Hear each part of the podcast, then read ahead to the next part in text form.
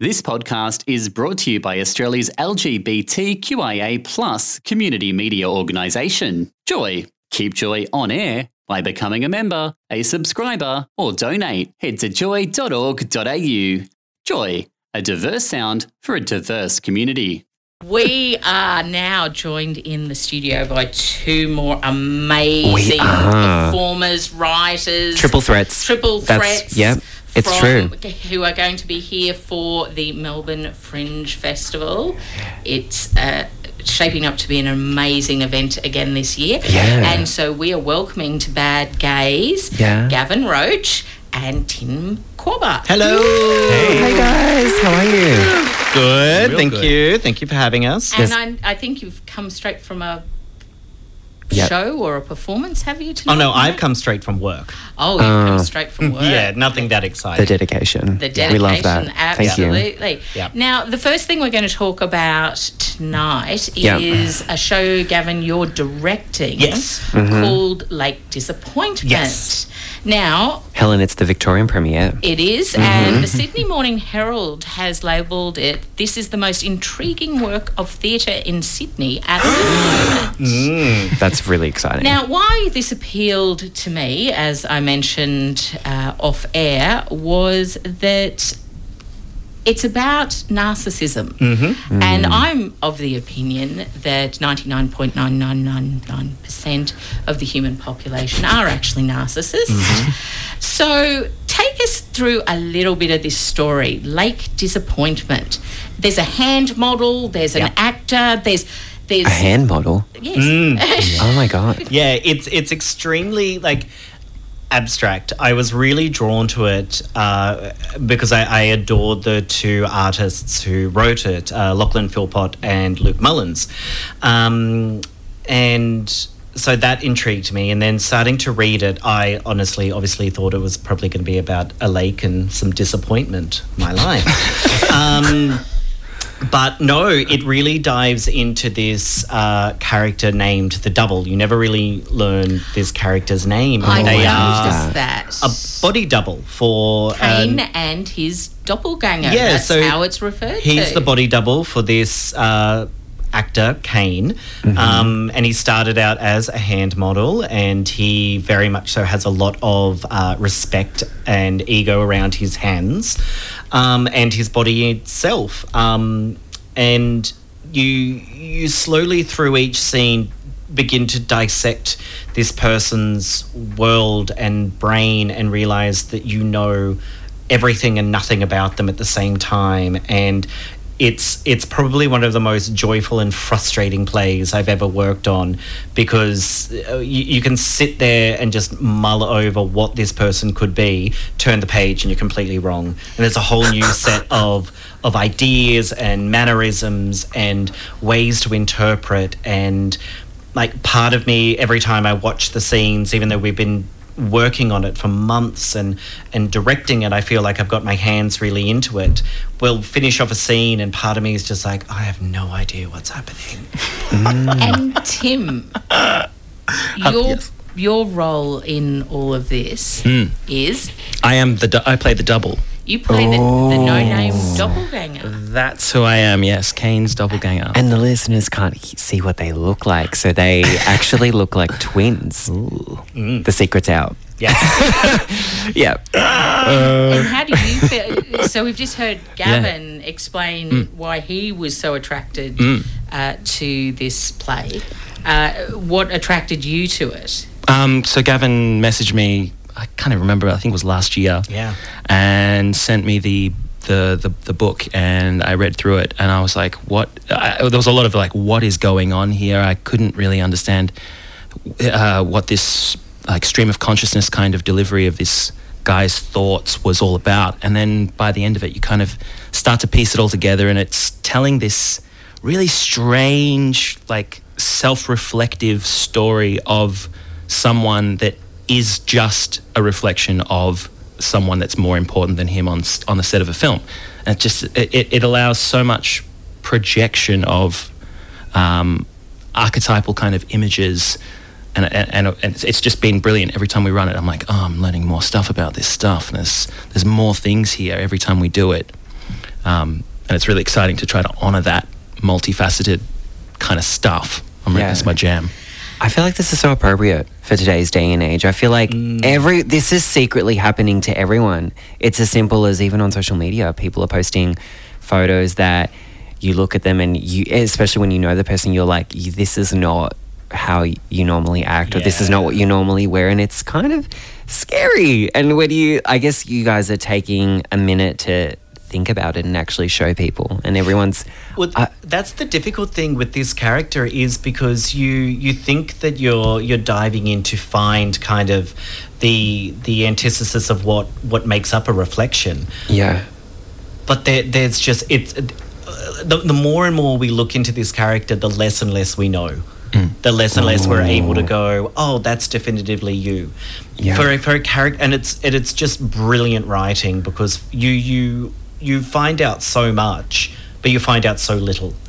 And in a way that intrigues and annoys me, I, I adore script analysis. So I go mm. crazy and invent the character, and they're real people and real this, and I want to know their backstory. I don't really care about their favorite color or things like that, but you want to know so much more, and you get so little from this character, I think. so much at the same time. Is is Kane a, a polarizing character? Like, are you sitting there and watching this a, as an audience member, or as a director, or even as the doppelganger? And is Kane one of?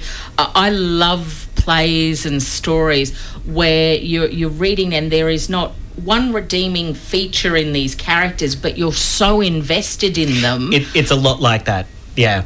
Yeah, Wow. you're you're really sucked into this person. There are so many times where Tim and I would just close the book at the end of a scene or the end of a run, and we're just like, "Here's the worst person." so much. and then you have to open it again because you Yeah. have to find out what is about to happen. Mm. And I love characters like that because Yeah. they're they're a thinking person's character. You're not, Uh, you know, it's wonderful to go to the theatre or or and and be challenged by what's on the stage that you're not just sitting there mindlessly uh, like a lot of people do. And and you know sometimes you go to movies for that escapism where you're sitting there mindlessly just thinking oh yeah right okay. But a play like that that really challenges you Yeah. uh, I, I think is just uh, they're wonderful and, and the characters. And as I said I love characters that don't have any redeeming features and you just go yep right I can relate. Yep, I can. well done. Well done.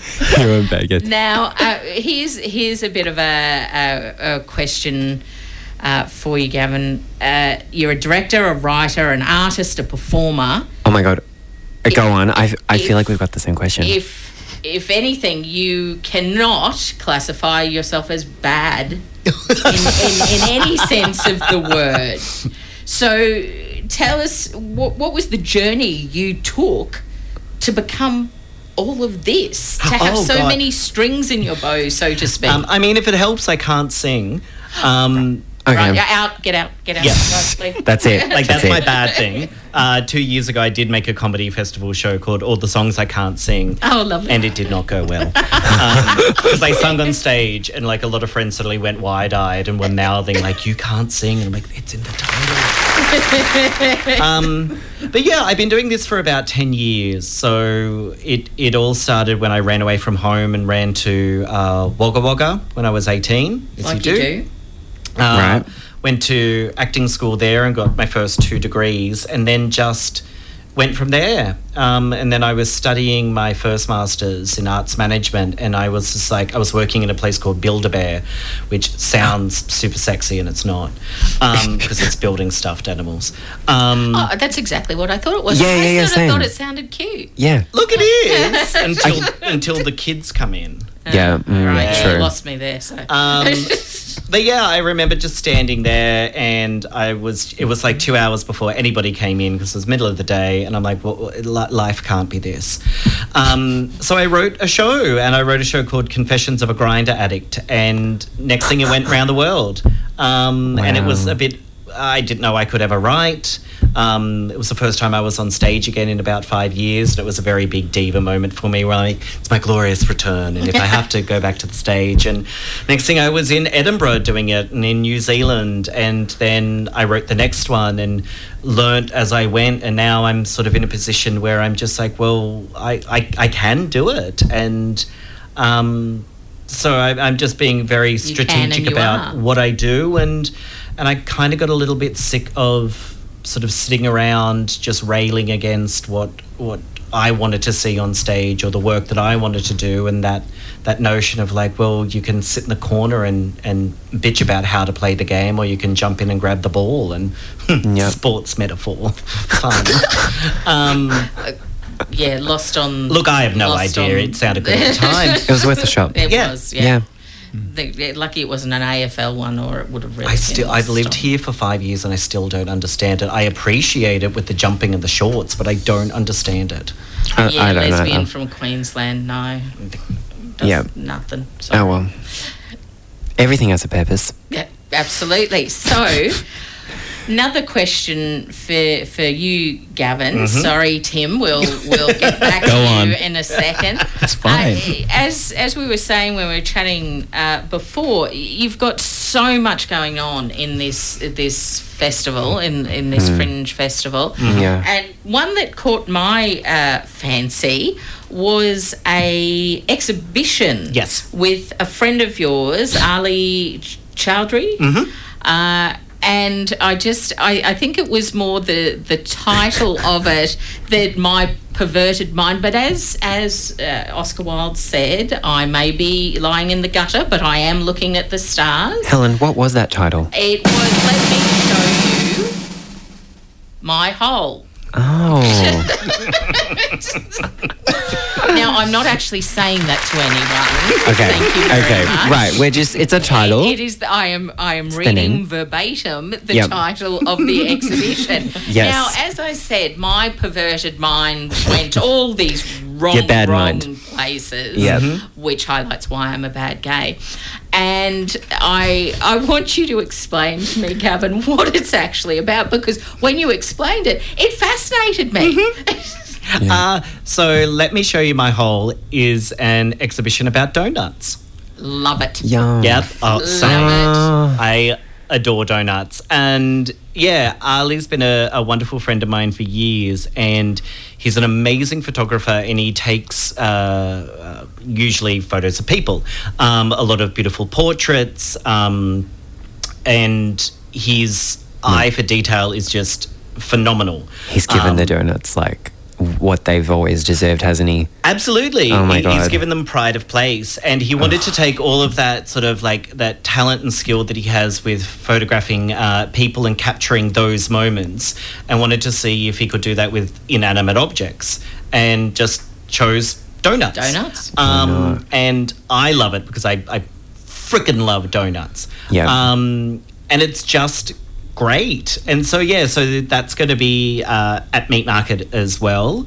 Um, this whole big, beautiful exhibition about donuts. At the meat market. Very at fitting. the meat market. Yeah. Love it. Wonderful. Gavin, Tim, thank you so much. As uh, do give us the final plug for Yep. Lake Disappointment. Yep. So Lake Disappointment is on at the stables at Meat Market from the 12th of September through to the 21st, uh, 9:30 each evening, and you can get your tickets from Fringe from Melbourne Fringe. Amazing. Wonderful. Thank you, Beautiful. Tim. Thank you, you. Gavin. You. Stay with Have us. a wonderful Fringe Festival. Thank you. You too.